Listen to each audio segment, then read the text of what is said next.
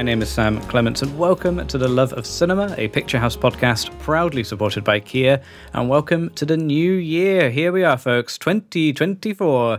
First show of the new year as well. Welcome, returning listeners. Hope you had a lovely holiday season. Happy New Year. If you're new, Happy New Year to you too, and welcome to the Picturehouse podcast. We basically talk about movies. If I was to add a second line to that description, we primarily talk about the films coming to your local Picturehouse cinema every month. We pick four films. We invite two new guest critics to join us. We sometimes have a special guest, which we do on this show. And uh, and yeah, it's a bit of a film chat, you know. And it's great if you do live near a Picturehouse cinema. Love to welcome you through our doors to see a film. If you're listening further afield and there isn't a cinema near you, I think this acts as a pretty good film magazine and a review show. You can see what's on, uh, you know. And if you come to this a little bit later, maybe the films that were in the cinema are now available at home or on DVD DVD, that sort of thing. So, yes, film chat. That's what we're all about. And 2024 is shaping up to be a fantastic year. At the time of recording, we're in that sort of sweet spot where all of the awards films are coming out, all of the things that may eventually win BAFTAs and Golden Globes and Oscars, of course, the big one. So, uh, so yeah, there's a lot of very, I mean, films that I've personally enjoyed, but films that are getting a lot of buzz from critics. You may have seen them recently on end of year lists, that sort of thing. And uh, and yeah, I think January is really the purple patch of uh, of, of, of great movies uh, right now. There's so much stuff which is uh, is sort of vying, uh, you know, for a, for a gold medal, a little statuette, or, or, or similar. So, without further ado, let me introduce our two new co hosts, our first co hosts of the year. We have returning uh, guest critic Helen O'Hara. Uh, you may see or hear her work uh, with Empire, both in the magazine and on the Empire podcast. Helen is a returning critic to Love of Cinema. Welcome back, Helen. Uh, she's been on a few shows before. She also writes for the Picturehouse magazine, Picturehouse Recommends, uh, which you can pick up for free at your local cinema. Um, and I mean, Helen, her output is incredible. Her work is wonderful. I love reading and, and listening uh, to what she's done. She wrote a fantastic book a couple couple of years ago now called Women versus Hollywood uh, The Rise and Fall of Women in Film. Uh, if you haven't read that, would highly recommend. And uh, and yeah, just and also actually, uh, you know, we're recording this in January, but Helen every year does this amazing podcast series called Bah Humbug, uh, which is all about Christmas films. And okay, technically Christmas has passed, but it's still a little bit chilly. Some of those Christmas films are, are very winter friendly, and Bah Humbug is a really nice companion uh, to guide you through new and classic releases uh, of the Christmas oeuvre. Uh, I'm also delighted to welcome, for the very first time on The Love of Cinema, Kat Brown, uh, friend of, of Picturehouse and a fantastic writer. Uh, you'll hear more about that a little bit later on. But Helen and Kat have just launched the most incredible podcast.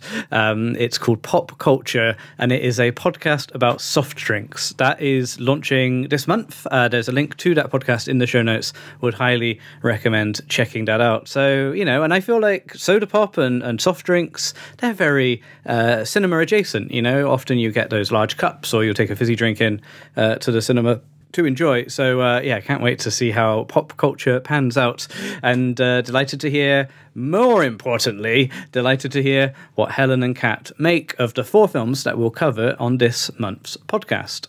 One final bit of housekeeping from me. What we're going to do is we'll listen to Helen and Kat's film reviews, and at the very end of, of the review chat, we do have a very special guest, uh, director James Hawes, director of One Life, which is in cinemas right now, playing at quite a lot of Picturehouse cinemas. Do check listings for details. It's the new film uh, starring Anthony Hopkins, and uh, it's it's based on the true life story of Nicholas Winton. Uh, but there's more of that uh, in the in the end of the podcast, and uh, we are joined by a previous a podcast host, Sean Wilson, uh, wonderful podcaster and film journalist, who's talking to James there. So stand by for James and Sean at the end of the episode. But right now, let's listen to Helen and Kat discuss Alexander Payne's new film, The Holdovers. You just earned yourself a detention, sir. Me with you is already one big detention. Son of a.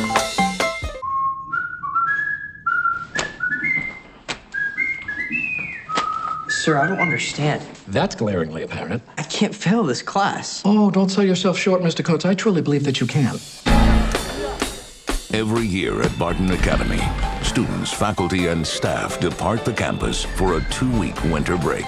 But there are always an unfortunate few who have nowhere to go for the holidays.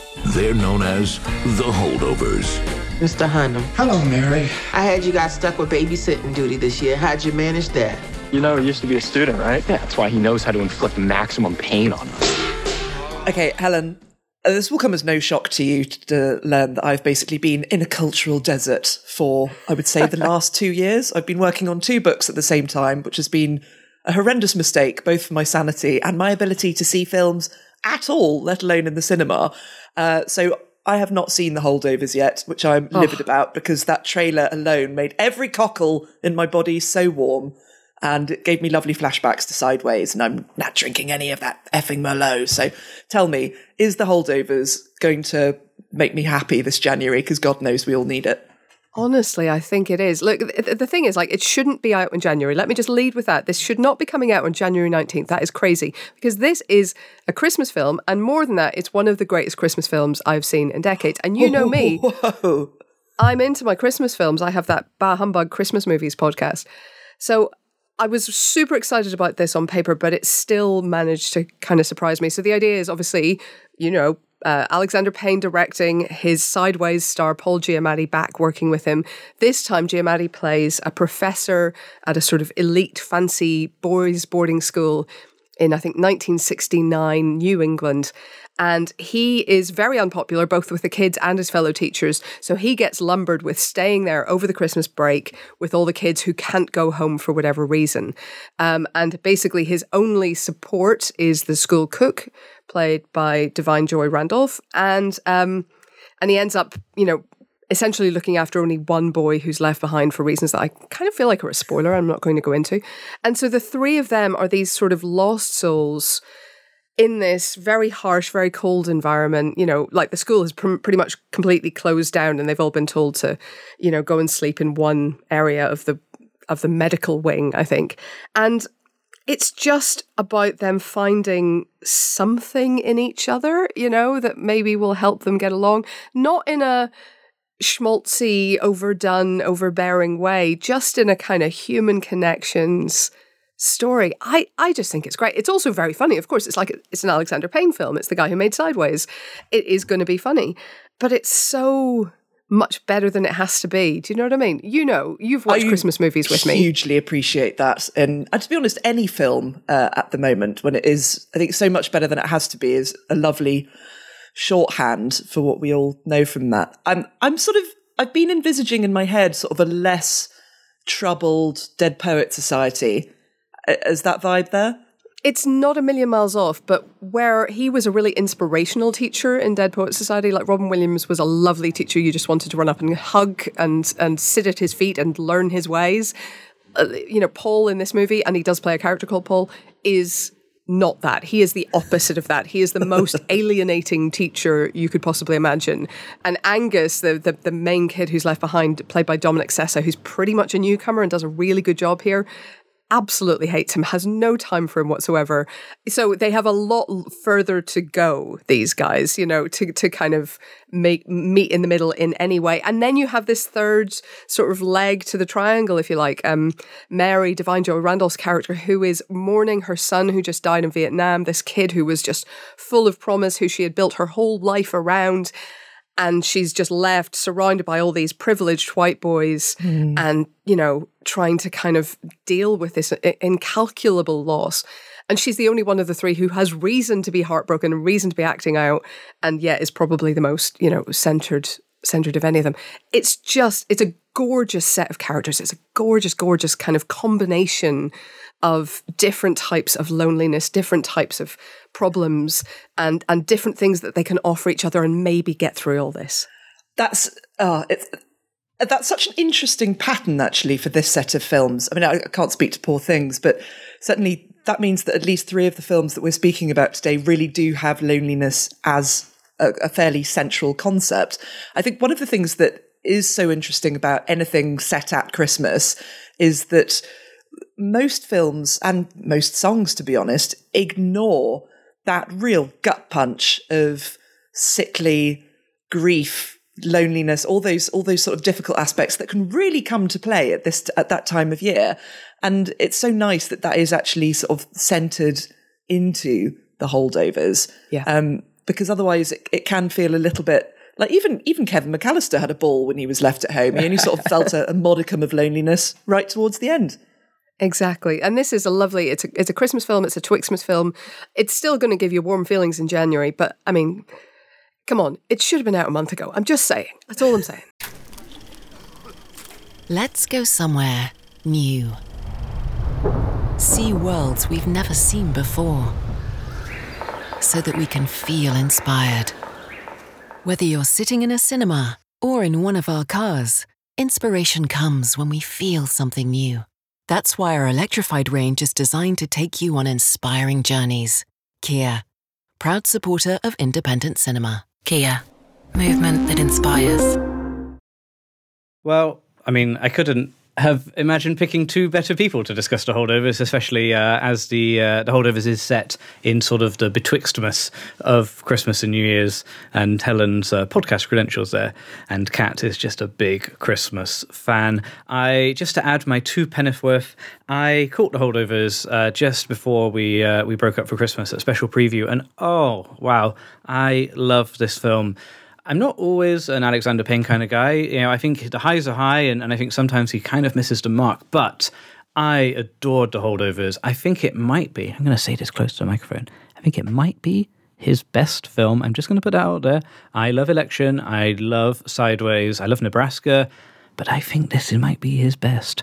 Anyway, you can decide when the uh, that film uh, comes to your local Picturehouse this January. Uh, do check local listings, but it'll be uh, quite a lot of Picturehouses. Um, cannot recommend it enough. Paul Giamatti is wonderful in the film.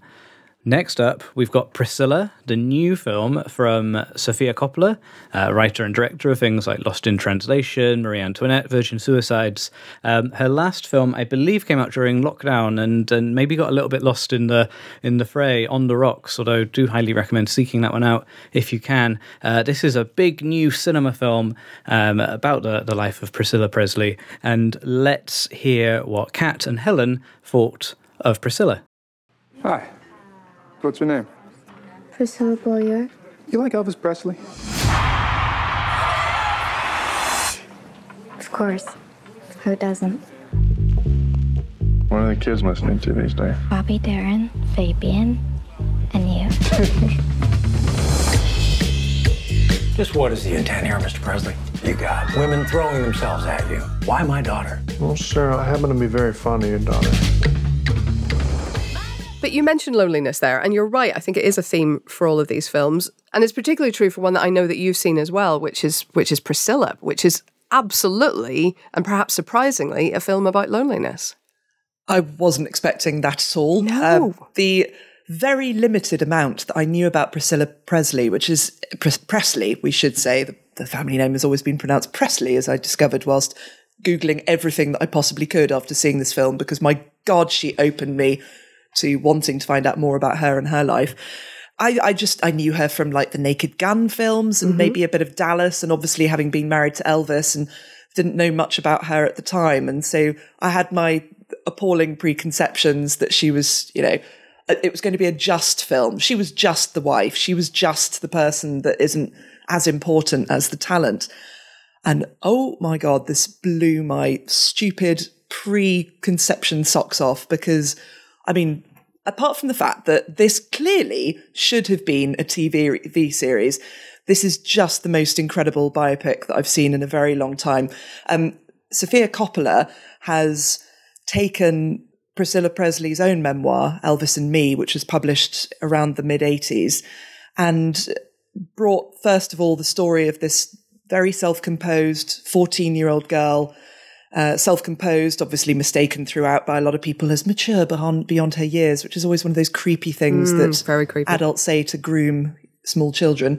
She is very bored on a military base in Germany with her her mum, and I discovered through reading the memoir later, um, actually her stepdad, and actually her stepdad and not her, her biological dad who had died, and it was just never mentioned again. But she is uh, approached by one of the military staff in charge of the music. He and his wife uh, look after the music, and said that Elvis is nearby and really lonely for home, and would love to meet, you know, a nice young girl who is fourteen uh, to have a lovely chat about America.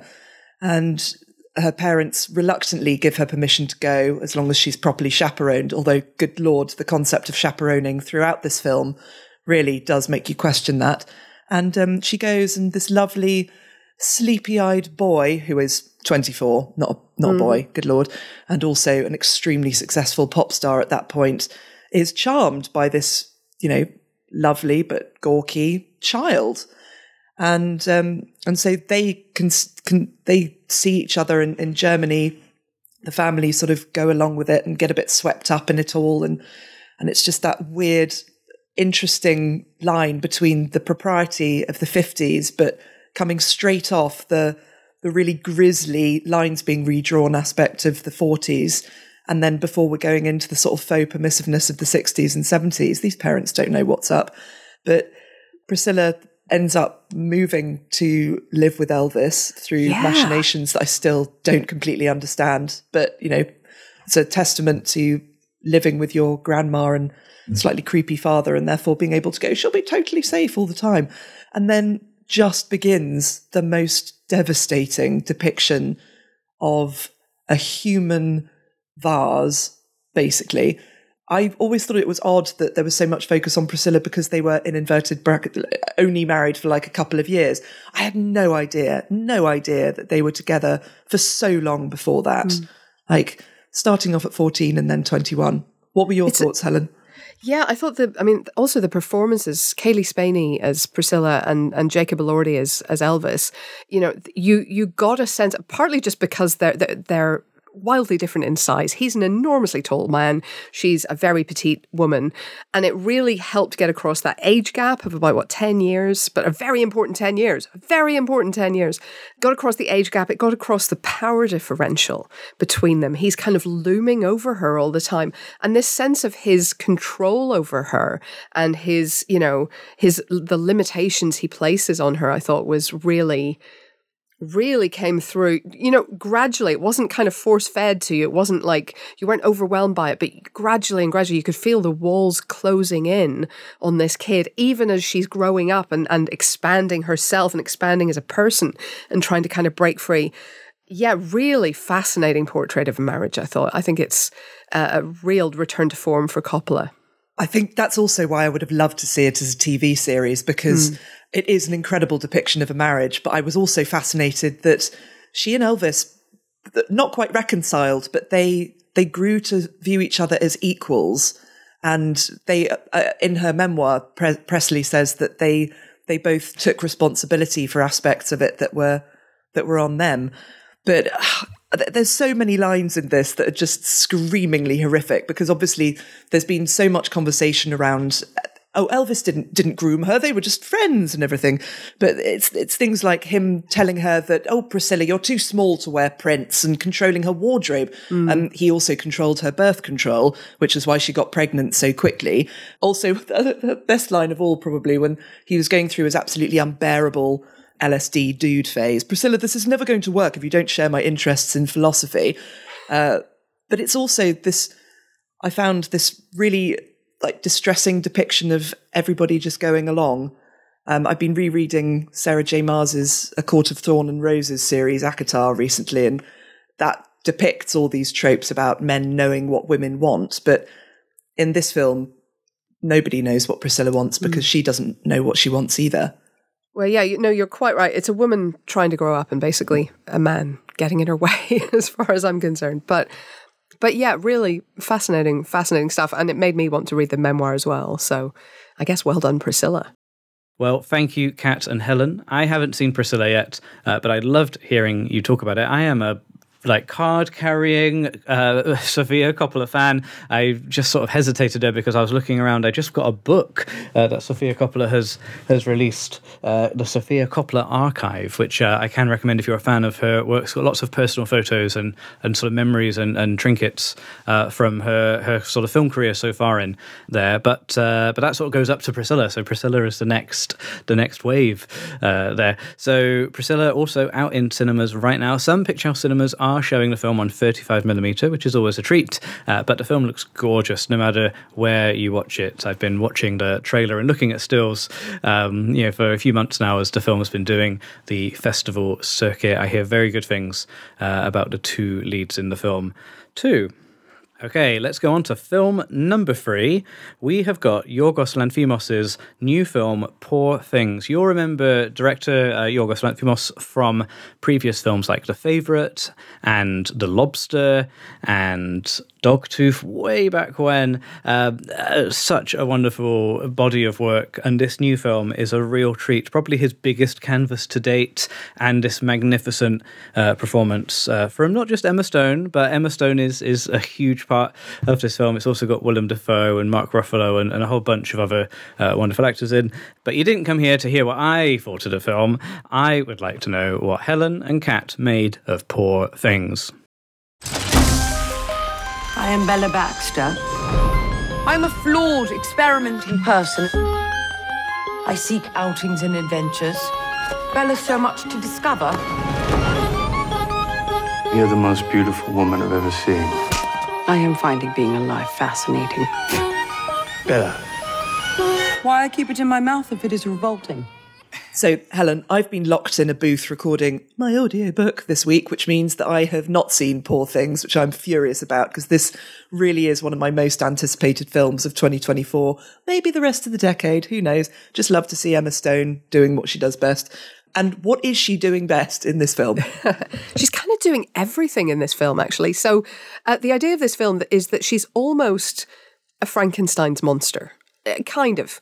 Her creator is almost also Frankenstein's monster, I feel like. So it's Willem Dafoe in a large amount of prosthetics, Good. plays this revolutionary surgeon who has this this full grown woman in the body of Emma Stone who clearly has the mind of a child living in his house.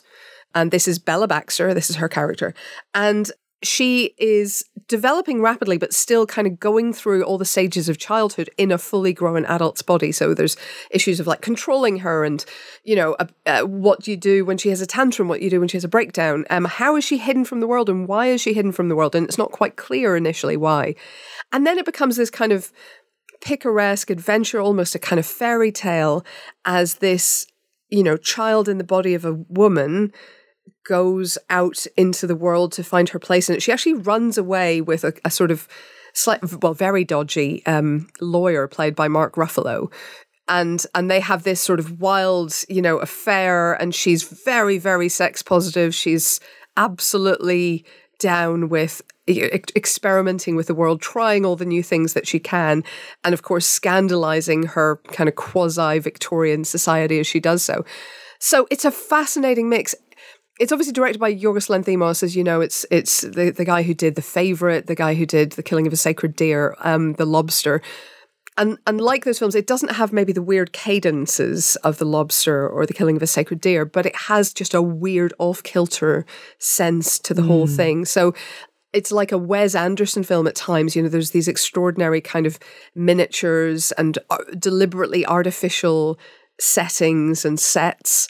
Also, like incredible production design. I would like to move into any of the houses and and flats and ship cabins in this film immediately. They are incredible, but they are artificial. They are heightened. They are kind of fairy tale in quality, you know? So she's kind of going through all of these stages of learning about the world of coming up with ideas of how she thinks things do work, how, how things should work, and kind of then testing those against reality is pretty astonishing. It's also, do you know what? You know, a lot of people earlier this year were having a discussion online about are sex scenes in movie ever really necessary? Do they add to the plot? There's a sort of censorious movement that says sex can never be mm. plot centric, can never be really important to a film. It absolutely is in this film. This film alone is a counter to that argument um, because it is an important part of who she is and how she discovers herself and how she learns about the world and people's sort of secret and hidden desires. It's really something. As soon as you said, "Oh, she's the, in the body of a child," and and I knew that there were loads of that it was a sex positive film, but just uh, combining those two things made me go, "Oh God, it's Priscilla all over again." So I'm delighted to hear that it is not, and it feels hopefully that it's going to fill that Henry Selick. Uh, Tim Burton gap that there has been certainly in my viewing life for a good few years now. I can't wait to see it. Yeah. It is a little bit both of them, and I think it also it might. You know, there's been a lot of buzz about this for for Oscars for award season. You know, we might see this doing a sort of everything everywhere all at once, the weird little film that becomes a kind of award sensation because there's a lot going on. There's a load of ideas in this that you can kind of sink your teeth into, and yeah, it, it is it is lovely. I'm certainly hearing that the buzz around Emma Stone is that Yes. this is a big a big moment for her. Is it one of those things where the film pales when you sort of take her away from it, or does it still stand up? Uh, no, because there's so much beauty and weirdness and horror as well around her. I think everybody kind of keeps up with her. She definitely is the linchpin of the whole thing, but she she brings it all together in a really lovely way. So yeah, I think she's. I think she. If they hadn't given her an Oscar for for La La Land, which they shouldn't have because I don't like it, Mhm. um, then she'd be a shoe in for this. Given that she already has an Oscar, I don't know if that will kind of count against her. Sometimes it does, I think, but um, but it's an extraordinary performance because she basically has to age from sort of you know a toddler stage to fully grown adult. Astonishing stuff. Thank you both. Uh, Just on Poor Things is one of the cover films of the new Picturehouse magazine, Picturehouse Recommends, which, as mentioned earlier, is available for free at all Picturehouse cinemas. Uh, members can get it posted to them as well if you're a member. Log in and make sure you tick the box to get your copy posted to you. The other film we have on the cover of Picturehouse Recommends at the moment is All of Us Strangers, which is also the next film we are going to cover on this podcast right now. New film from writer and director Andrew Haigh, starring Andrew Scott and Paul Mescal and Jamie Bell and Claire Foy. And, and actually, it's a really nice sort of four-hander uh, in in that respect. But uh, but this film left a huge impact on me, and I am curious to see what Kat and Helen made of all of us strangers.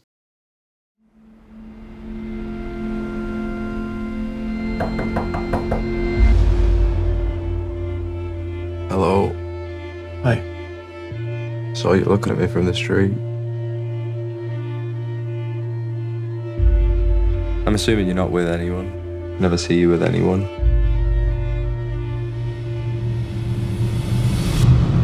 This your mum and dad? Yeah. They died just before I was 12. I'm trying to write about them at the moment. How's it going? Strangely. Hi. So, I mean, we've talked about loneliness, we've talked about growing up, we've talked about, you know, the ways in which you kind of need people in your life to help you grow up. I feel like that brings us quite neatly to to all of us strangers, Kat. I mean, I feel like you've just run their PR campaign beautifully for them there, Helen. That is that is it. It is all three in one. Um, before we go into this, I just because I went into this film completely blind, all I knew was that two other film journo friends of mine had sobbed whilst they were watching it. So Mm. I went in assuming, that oh three. god, oh three. I was just like, oh god, this is just going to be harrowing film about life and how difficult life is. This is not going to be my jam at all all I want to say is it's not that. And ideally, you will stop listening now, just go off to the cinema and see this exquisitely beautiful, kind, gentle, and completely devastating film. If you do want to know what happens in it, then please listen on. So, All of Us Strangers is based on the 1987 novel Strangers by the Japanese author Taichi Yamada. And there is this strange, almost lost in translation aspect of people really feeling out of kilter and out of place an incredible and very, very small cast. Andrew Scott, who plays Adam, this screenwriter who's living in a very beautiful, if very empty new apartment building in some unknown place. At the beginning, you think it could be New York, could be LA. It turns out to be somewhere in London. And he's trying to write a screenplay about his parents, who in this are played by Jamie, Fo- Jamie Bell and Claire Foy.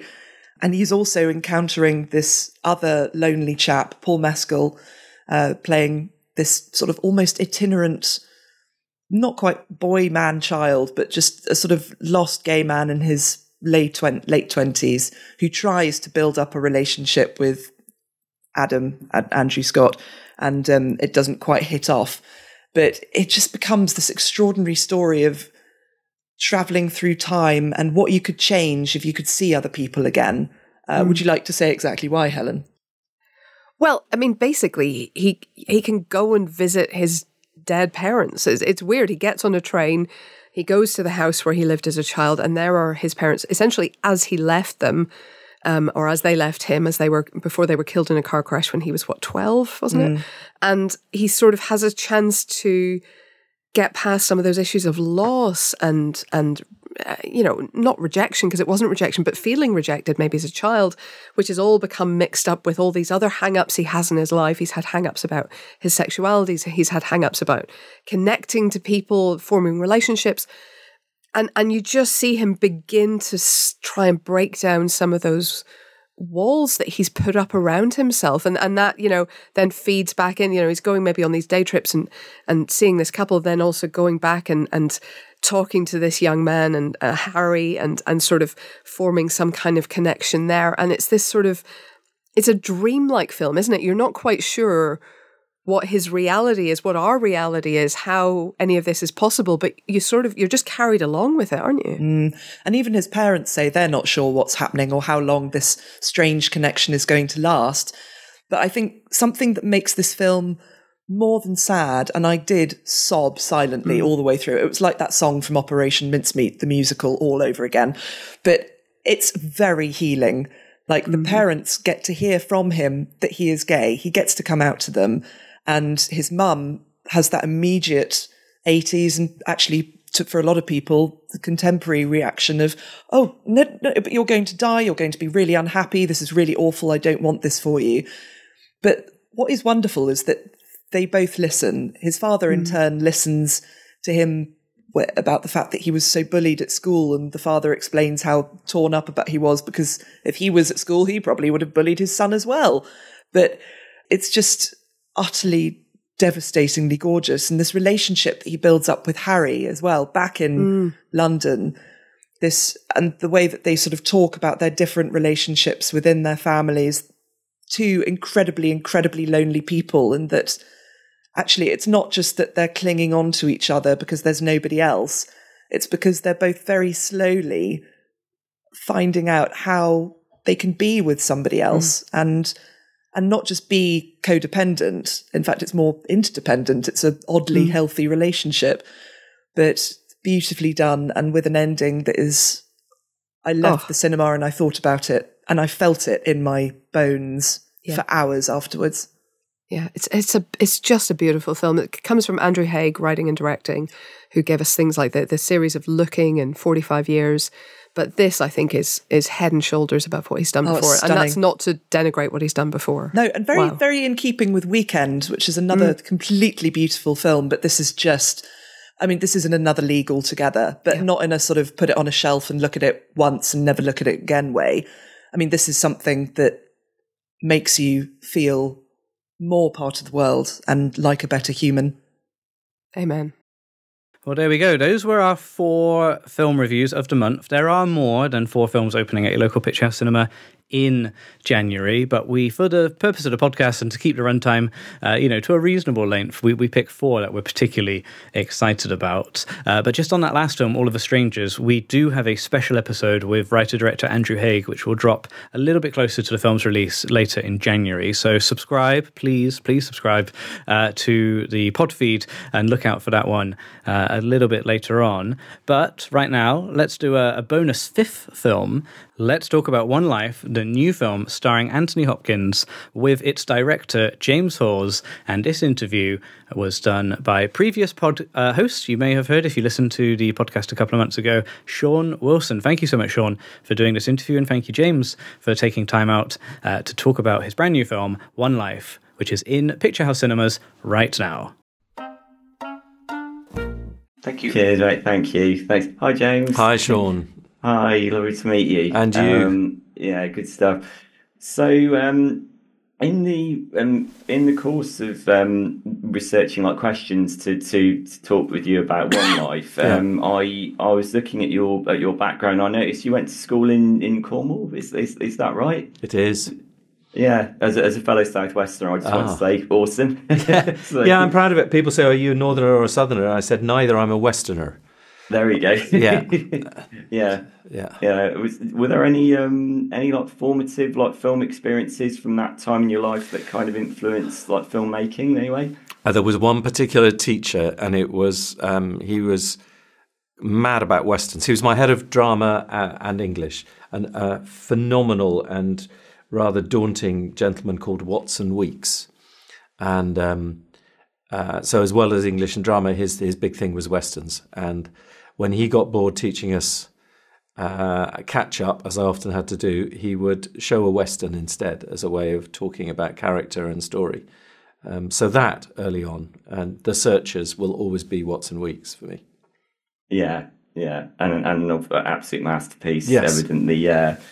Well, so in in discussing your new film One Life, which which dramatises the story of Nicholas Winton, which from my point of view, what I knew about Nicholas Winton was that image of him on That's Life on on the Esther Rantzen um, show, and I think so often, isn't it, with with famous moments from history, there are often images that, that define it. Like that's what defined it for me. Was there a desire for you to kind of get behind that image and bring that story to a wider audience? Oh, totally. I mean, one of the things that I've been repeating, which I haven't talked about for many, many years, is that my second ever job in the industry was as a trainee researcher at the BBC on That's Life. So part of my history dates way back there. But then seeing that clip, now that clip is so familiar to people. It is, however, shot as a piece of television because that's what it was meant to be. It's the pedestal cameras. It's largely from Esther's point of view, if you see what I mean. She, as if she was sat in her living room. So we knew we had to, we had to get and achieve the same emotion, which is no f- small feat. But I wanted it very much to be from Nikki's experience because there was no point replicating it as if it had just been shot for the flat screen. So you travel into the studio on Nikki's shoulder, you sit down with him, you get his sense of panic that he's being stuck in the front row because he spent his life not wanting to be in the front row of anything. And then when he is finally introduced to one of the surviving Kinder, it's an intimate moment shot over their shoulders rather than anything seen by the 20 million UK TV audience. I suppose is that a sign of how filmmaking, as opposed to live TV production, is it quite a liberating experience in terms of being able to dramatise things visually? Oh, yeah, hugely. I mean, it all comes down to where you put the camera. And uh, obviously, documentary can. I wouldn't want to say that they can't find, a documentary maker can't find a way of, of doing that. But you get to choose your point of view more explicitly when you're dramatising it and creating the whole scene in front of you. Yeah, I think um, I, I went to Prague early this year, and I was forced to reckon with a lot of my own ignorance about the um, the appeasement on the part of the Allies that then sort of allowed um, Hitler to march into Czechoslovakia, and I I was really forced to reckon with my own lack of knowledge on on that, and that was quite a profound experience for me. And it obviously, evidently, you're now bringing this story to to a, a big audience. Like, um, so it, it, the movie is a very very profound statement about how heroism isn't about numbers. It's not about. It's not about. It's not measured in an empirical sense. Like, was there, how important was that to bring that across? Well, you've you've touched on a few things. I mean, the the the Czechoslovak story and the appeasement story, I think, are, are really crucial. And obviously, the echoes from the past, talking to us about the Ukraine situation, for for example, now. And I've been really struck by well, recently two things. In, even before the film's been released, one screening it to fifteen hundred Italian students at the Rome Film Festival, and how many came up afterwards to say we just don't know about this history because of our role in the war. We're not taught about this part of history, and how moved they were by it. And then I was approached by a teacher from a school in Maidenhead where Nicky Winton obviously lived doing a project with their year sixes, so 10, 11 year olds, um, and how they were involved in the idea of understanding what the appeasement meant and uh, what had happened in in those early years. So that that was tremendously important. And for the Czechs, obviously being there, telling a story about their own history, they were incredibly involved and passionate about what we were doing, um, keen that we should be telling a story they were proud of, and, and not just one of them as put upon uh, Nazi collaborators as some of them were. And I suppose being in Prague, filming, I mean, I'm, I'm, right in saying you actually shot in Prague, didn't you? Actually shot on location there? Yes, we spent uh, 17 days of our shoot there. And did that imbue? Did that help imbue the movie with more um, more authority and more sense of purpose by being there? Without a doubt. I mean, obviously, the moment you step and put a camera down on the real stones, um, it, it does give it an authority it, it, for the filmmakers and the cast, particularly. It makes it feel that much more real and immediate. There are some ironies in it all. We, because of budget and production constraints, we needed to film the home office scenes there. Mm. Um, and the building the, that we could find that was most like Whitehall was actually occupied by the Gestapo during the, the Second World War as their uh, as their headquarters. Uh, but we do get to show scale. I mean, we obviously we, we shot up near the palace. We shot on one of the bridges uh, uh across across the river. So you really do feel the place you're in, that place of, of history. Absolutely, I really got that. The shot of the looking across at the Charles Bridge. I yes. think that, that yeah, yes. as, as, as, as as young Nicholas is being driven through Prague for the first time, really stood out to me. And it's a really interesting for me. The film is a really interesting study in how ostensible heroism is really a two-edged um, sword. Because by liberating these children, he is also being compelled to separate the children from their families, albeit you know, this meant to be a, a temporary situation and I imagine was that kind of one of the central tenets of the of the story that you wanted to bring across as well. Yes, it was a big thing. I mean, he went out there and he makes it that the, the statement is very clear in his his telling of his own life story and in the film that he had to be pragmatic. And he has a conversation with a rabbi in the film about, look, I can't promise that they're going to be in Jewish families and and going to synagogue at the moment, but I can tell you they're going to be alive. And I, I, right now, my priority is to save these kids' lives, and we'll sort out the rest afterwards. In the same way, when he he's at home finding them foster families, he's he's rather apologetic in later years for sending out images of them on what he could only describe as soap cards, as if they were selling soap powder. But it was the only way he had, bearing in mind all this is, ha- is happening in a time where we have the postal service and um, a fairly new telephone service nationwide so he does not have the immediate communication that we would have to make those decisions and vet those people and make sure those kids are going to safe places. He he was about saving utter pragmatism, save them from the big threat, then we'll sort the rest out.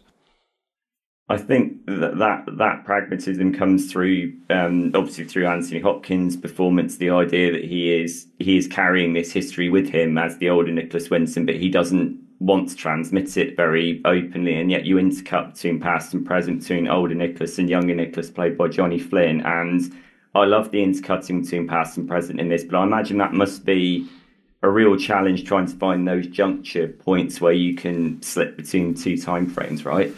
And that all came up in the shooting and in the edit, and mostly in the editorial process, which which really was fascinating for me. I mean, every time a director sits down and sees the first assembly of their film, you're absolutely convinced that your career is over. And it was the same with this film. And, and, I, and I understand you laughing. Thank you for that. I honestly, really, genuinely, that's what you feel every time. Mm. And a director friend said to me, if you are not standing on the top of a fire escape, looking into a Soho street, throwing up into the street below and threatening to jump off, it's fine. Um, yeah. I looked at it, the film at this point with my editor, and uh, she immediately, um, Lucia Zucchetti, said there are some things we can do to have both to speed up the pace in the first half and to have one part of the story inform the other more clearly. And that's what we found. And it did two special things. One was it turned the briefcase scrapbook theme, which is what's he hiding in the drawer, what's in the case, why is it haunting him, the rosebud motif, as I like to call it and what happened to the last train is withheld and withheld all the way through until that scene when he's sitting with Betty Maxwell and he reveals what happened to the ninth train. those things were all found during the edit. It's um, it's it's funny, yeah, because I've I've heard several interviews with other filmmakers saying that that's when they locate that's when they locate the, the kind of core of the of the project, which goes to show the power of the edit, doesn't it? Ultimately, yes. And and uh, actually, you, you're talking to me at a point where I'm exactly halfway through shooting my next film, and because of the actors' strike, there's been this forced pause, and I was able to get into the cutting room for only a precious two weeks, but in those two weeks, I've been able to live with the film in a different way. You look at it from a totally different perspective to see what its strengths are, what its weaknesses, what elements you want to dial up or down in a different fashion. Make sure you've anchored the, the pitch of the performance. It's invaluable. Frankly, all shoots should suspend for at least a week to let you into the cutting room and, and breathe it. And I imagine that that's that's an advantage that's obviously come up because of exceptional circumstances in the last year. That's not something I imagine you would be to have access to ordinarily. No, I know one or two British indie directors, television directors as well, who are able to do that, but they really are those very few who are at the top of the tree and can say, Give me a pot of money and I'm going to make this thing. Otherwise, of course, just the budget restraints over um, constraints over production mean that that's impossible. Well, in relation to this particular film, evidently we have to talk about Anthony Hopkins, who is. I always think with Anthony Hopkins as an actor, he can make stillness very, very interesting. Mm. And whether he's playing it for villainous purposes or whether he's playing it for noble purposes, he can obviously do both ends of the spectrum. But he's always quite quiet. He's quite. He can make quietness very interesting. And was it a sense of harnessing that? Like, how did you work with him to, to make that work? Well, always the conversation is what is the thought that's going through this scene? What? Why is he standing at a window? What? What is? What has got him out of bed? Why is he haunted? So th- that would always be my process anyway. And Anthony Tony is is always there. And you think of things like Remains of the Day, where we obviously think it's an iconic performance of gazing out of windows with a, a, a not dissimilar pitch of pain and torture to himself and not being able to express it or speak about it. So there's a scene, again, the scene with Betty Maxwell, where he can't face the truth that she is telling him, and he has to walk away to the window and look out over the English countryside. And uh, Tony talked very eloquently about the stillness of England and, and the gentleness of that sort of landscape and what it made him feel in the character something to anchor onto, something to wrap around yourself for comfort from the horrors that you'd lived through. It was, um, and I mean this is the highest compliment. It did remind me a lot of his performance, not just Remains of the Day, like you just said, but also Shadowlands as yes. well. I thought there were yeah. overtones of of, yeah. of that. I don't know if there were if that was necessarily going through your mind when you were directing him or well remains of the day particularly but also um, a bbc play that uh, well it was i think it was a screen two when the bbc used to make these movies for tv effectively that were somewhere between a play and an indie movie and there was one called um, coming coming home, I think, and it was about a Welsh farmer whose um, living was being ruined by new rules from Brussels, and there was a scene of him calling the cows home by name, and he eventually ends up killing the Brussels bureaucrat who's ruined his life, and the final scene is him in his prison cell, calling the cows home by name, and I just remembered that quietness and that evocation. I talked to him about it uh, in some detail and how he'd reached that tone.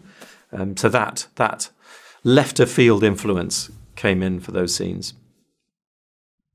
And in terms of actually putting the history on screen, particularly in the scenes where we are back in Czechoslovakia at the onset of World War II, there's obviously there's an extraordinary plethora of detail that you as a as a dramatist and as a filmmaker have to communicate to the audience through the the, the props what what what what we're observing. Like there's the scene where Nicholas approaches the um, Hitler's plan for Europe that's tacked to the to the wall and and and then Romola Garai's character says well that's that's what he wants. And is that all you know just I'm always stunned at the amount of research that must go into just making all of this feel tactile and feel tangible. Like, how much of a challenge is, is that to bring across?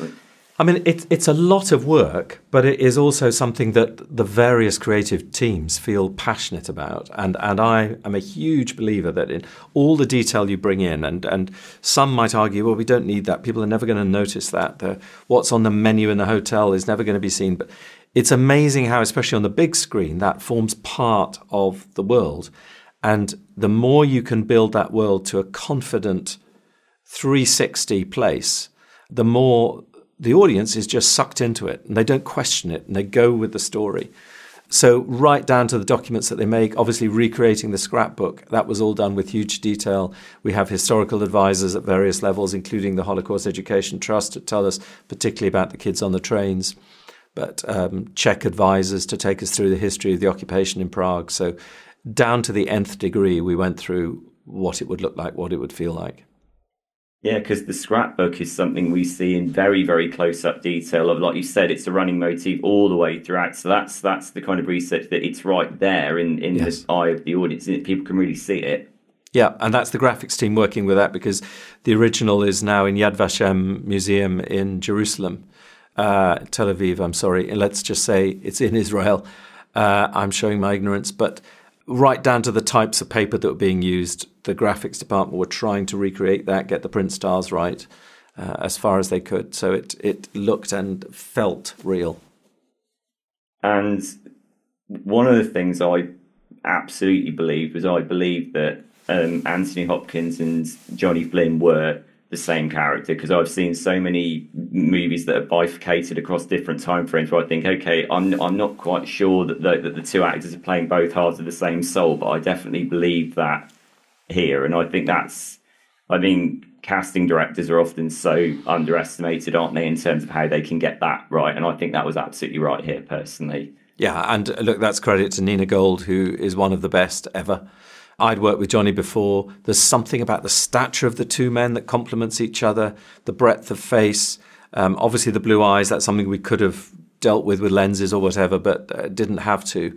And then it's about the artistry that two performers bring to the role and the way Johnny picked up details from Tony's performance to to to color his own and and so the the intercuts I think are almost seamless.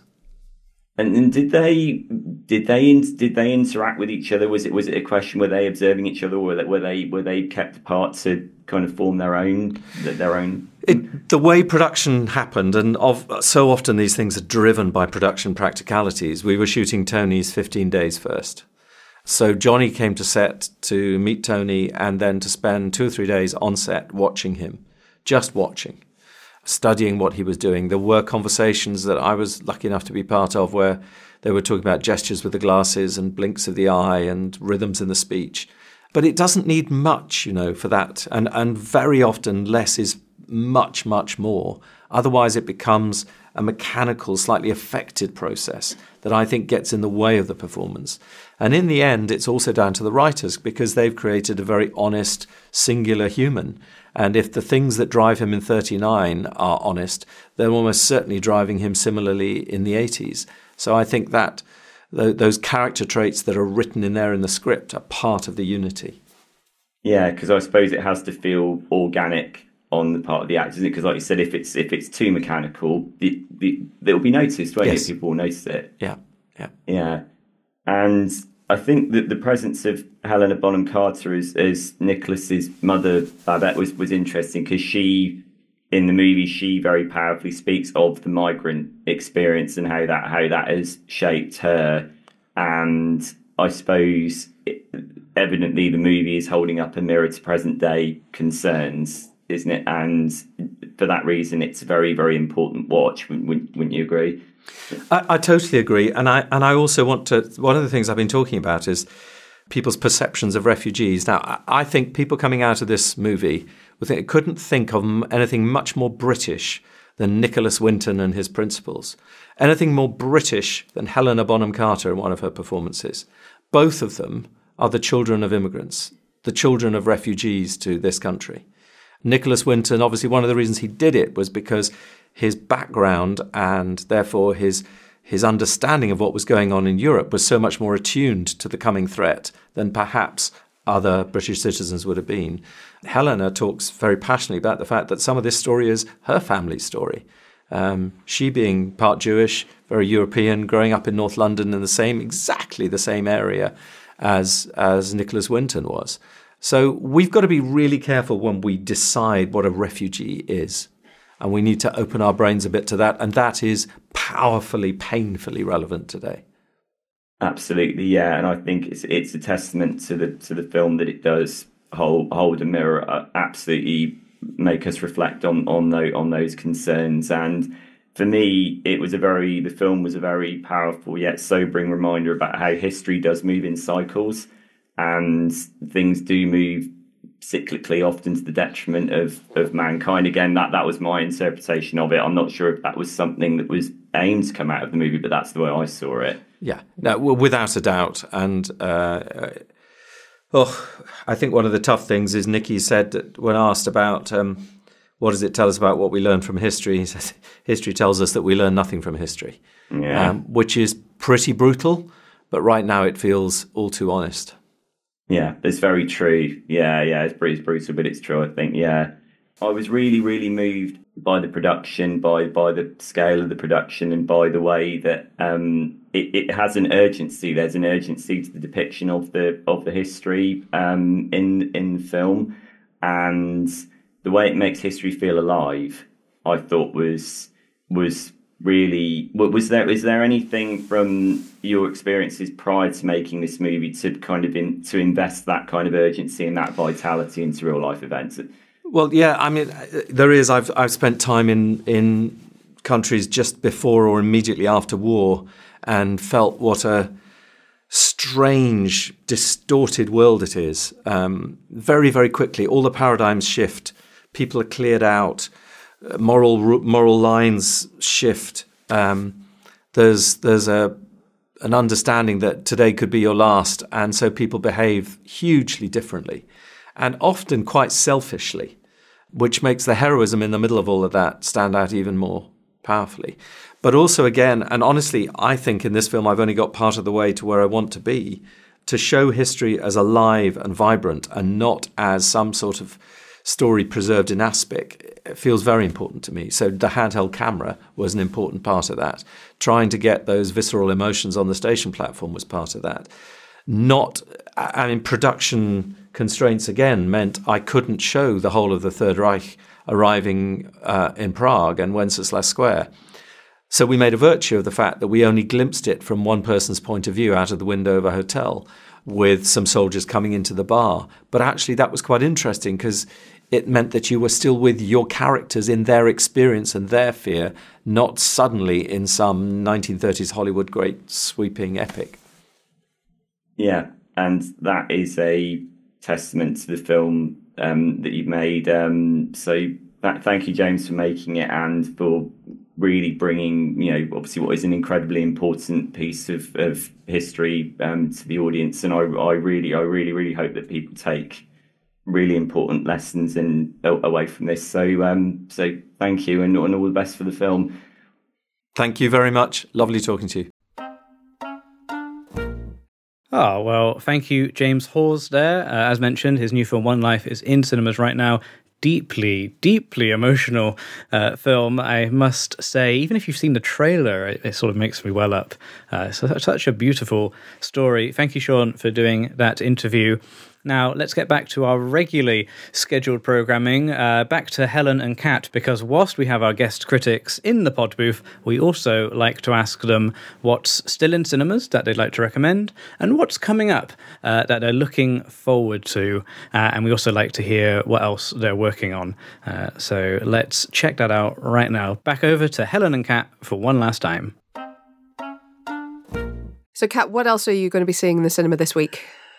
Well, as it's January, all I want in my eyes is comfort. So I will probably be going to see Wonka on repeat, oh. armed with a box of cat salad, which our friend Sam named, and is essentially just sweet and salted popcorn with a bag of revels in it.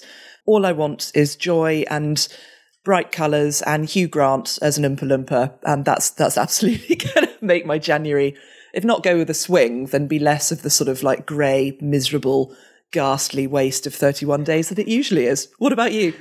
Well, that's my kind of January salad. My God. I am probably also going to be seeing Wonka again, but I'm also going to be going back to see The Boy and the Heron again, Yes. which is the new Miyazaki movie, Studio Ghibli.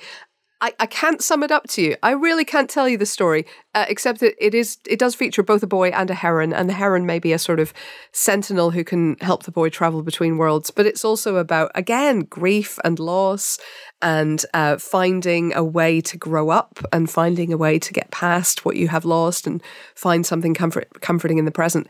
It also has some of the most extraordinary images I have ever ever seen. And of course, some weird little guys like there are in every Miyazaki movie, and that is as it should be. I mean, this is the year of, of Miyazaki again. I've got tickets to go and see my neighbour Totoro at the Barbican again, and I'm, I Me think we're both going to see Spirited Away in the Yes. summer. In fact, I think we're ah. going together. I booked those tickets ages ago, so that's fabulous. But yeah, bring bring that on, basically. Oh, couldn't be better. And what are you looking forward to for the rest of this year? I have been stanning Your Fat Friend, which is Jeanie Finlay's uh, incredible documentary about the writer, blogger, activist, and maintenance phase uh, podcast co-host Aubrey Gordon. Um, it went to Sheffield Docfest last year to an extraordinary response, and I think it was up at Edinburgh as well. At neither place that I managed to get to because I was stuck at a computer, hating my life. But I just, I'm, I'm absolutely desperate to see it. It's I saw a, a, really fabulous uh, documentary a few years ago on Photoshop and body positivity, but this really takes it like several steps more. It's it's it's years really in in the lives in the life of Gordon, and just seeing how the world's not just attitudes have changed, but as we're going into an era when Ozempic is is really being pushed. And people who do live in larger bodies are always deemed to be lesser than, even if even if they're you know ticking off all the health boxes and stuff. It's just like nobody is allowed to just be anymore. Mm. And I think we need a film about just being in your body and radical acceptance. I can't wait for that. It'll be at Picturehouse Central, I think, in January as well. Amazing. Amazing. I mean, I don't want to be a cliche nor sound frivolous after that impassioned plea, but I'm just really excited for Dune Part 2. I mean, Yes. you know me, I can't lie. I'm really excited for it. I think that the first one was an absolutely stunning adaptation of that Agreed. book. It is one of the all time great sci fi adaptations. If they can stick the landing in this book, and I know they're now talking about a third film potentially, but if they can stick the landing to Dune itself, in this book, that will be absolute chef's kiss time. You know, just crown Denis Villeneuve, throw money at him. Happy days. I mean, it's an incredible cast as well, even with the fact that, you know, spoiler for Dune, Oscar Isaac won't be returning this time. You know, you still have Javier Bardem and, and J- Rebecca Ferguson, and of course, Timothée Chalamet and Zendaya right front and center this time. I could not be more excited. Sandworms forever. That's what I say. And so much good hair. I mean, what a so dream. So much. Oh, it's going to be dreamy. So, Kat, this is going to be an extremely exciting year for you because you have not one but two books coming out. You outrageous overachiever. Well, I can't really be your friend if I haven't written any books because I think you've written about five now and it's frankly devastating. But no, I do. I have Is It a Bloody Trend? Understanding Life as an ADHD Adult coming out at the beginning of February, which I'm thrilled about. I've interviewed the most incredible people for that and me, but never mind. And then after that, I have uh, No One Talks About This Stuff 22 Stories of Almost Parenthood, which is a wonderful anthology that I put together as a support group for people who, like me, have gone through failed IVF and can't have kids, or for anybody who is touched by baby loss, also being child free, just anything where you, even if perhaps you are a parent, but have, but there is always going to be that hole in your life with a name on it. Uh, so that's coming out towards the end of March on the 21st. And then I will be able to stand proud next to you, Helen, as, as your friend, because I now have, I think, three different versions of Women versus Hollywood, which I'm utterly thrilled by. And what about you? Well, Kat, mo- as you know, most of my efforts are uh, podcasting at the moment. Obviously, I'm still doing writing and so on, and I may have a new book that I'm working on this year. But as well as doing the Empire podcast and the Empire Spoiler podcasts on a weekly basis, um, you and I are launching a new podcast, uh, Pop Culture.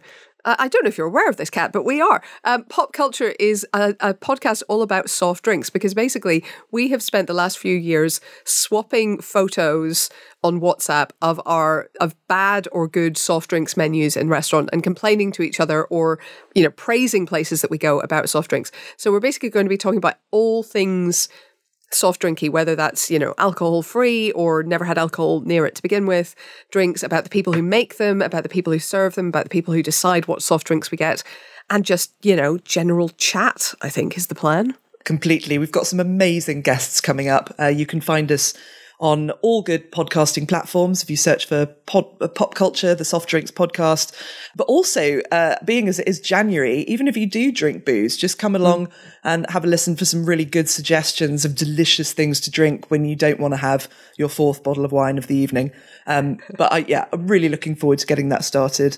We've got lots of fabulous episodes coming up, and uh, yeah, I think, I think it's going to be a really good year for soft drinks. I think so too.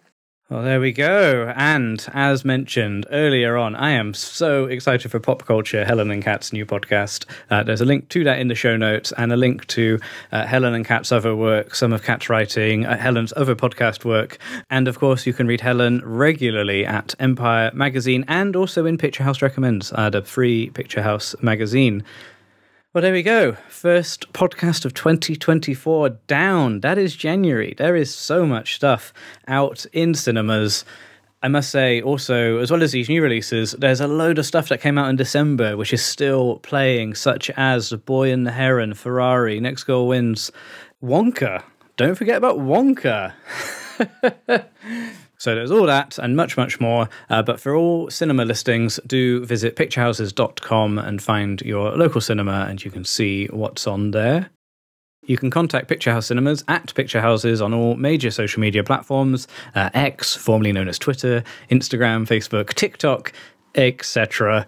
And uh, and we'll be back. I say we got a bonus podcast with Andrew Haigh coming later this month, but then we'll be back in February with two new guest critics. Thank you so much for listening, and thank you also to Kobe at Stripped Media for producing this episode, and Laura at Enlit Audio for her wonderful editing work. Thank you so much, Laura, and we will see you in a few weeks. Please subscribe, do leave us a rating or a little review. We love to see them on iTunes, Apple Podcasts, Spotify, or wherever you listen to your pods. Thank you very much. See you soon. Goodbye.